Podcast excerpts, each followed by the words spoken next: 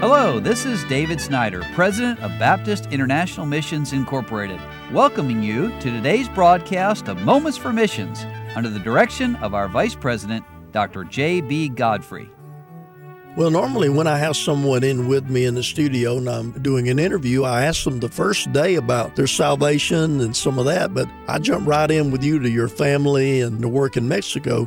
This is Brother Ryan Case, and they're veteran missionaries with BIMI. Tell us about when you got saved and how did you know God wanted you to be a missionary then? Well, I didn't grow up in a Christian home. I didn't really grow up around knowing God or even going to church. But I had a friend who invited me to church. And when I went to church that day, I heard the gospel, mm-hmm. and the pastor gave an invitation. I raised my hand, went forward, and received Christ as my Savior. And my life changed. Yeah. I mean, I went from just being a lost sinner to really just wanting to give my life to God.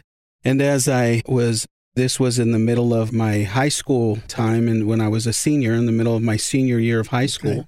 And I was kind of asking myself, what am I going to do after high school? And as I was thinking about that and also thinking about this decision I made to receive Christ as my Savior, the Lord really just brought a missionary to a missions conference at mm-hmm. our church. And that missionary preached about the need for missionaries. Yeah. And when he talked about it, I thought, well, you know, I want to dedicate my life to leading others to Christ. I know mm-hmm. what God did for me, and I'd like other people to know that. And so I didn't know what it was to be a missionary. Sure. So in that service, I went up to the missionary and I said, I believe God's calling me to be a missionary. I, I want to go with you to be a missionary. And, and he kind of looked at me and he said, Well, I think you should talk to your pastor 1st uh-huh. And so I told my pastor, I said, Well, you know, he's going to Russia. Why can't I just go to Russia with him? And, and my pastor said, Well, you know, you need to get trained. You need to, you know, allow God to work in your life. And that's where I ended up in Bible college. And God helped me through that to know his will and where he wanted me on the mission field. And okay. it didn't turn out to be Russia, it turned out to be Mexico. Mexico.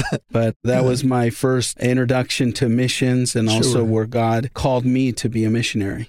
Yeah, and that's often how it happens as we, as believers, hear somebody else pouring out their burden. Our hearts are stirred, and Holy Spirit works on us, and then He'll get us to the place He wants us to go in His timing.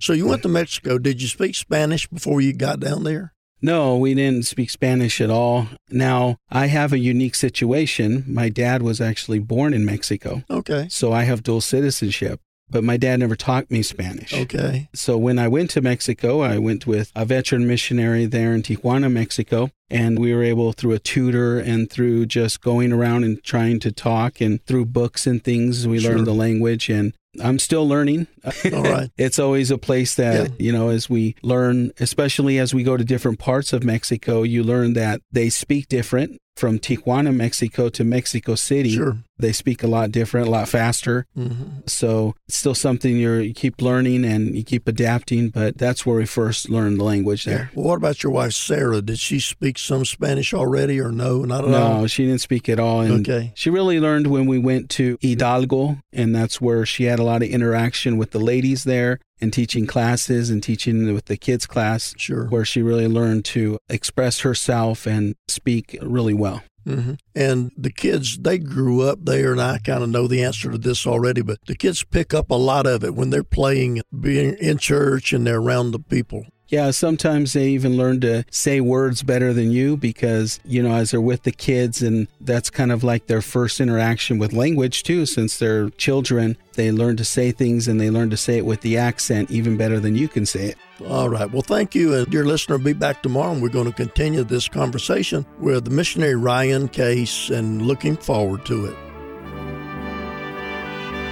You've been listening to Moments for Missions. For further information, please write to BIMI, P.O. Box 9, Harrison, Tennessee 37341, or call us at 423 344 5050.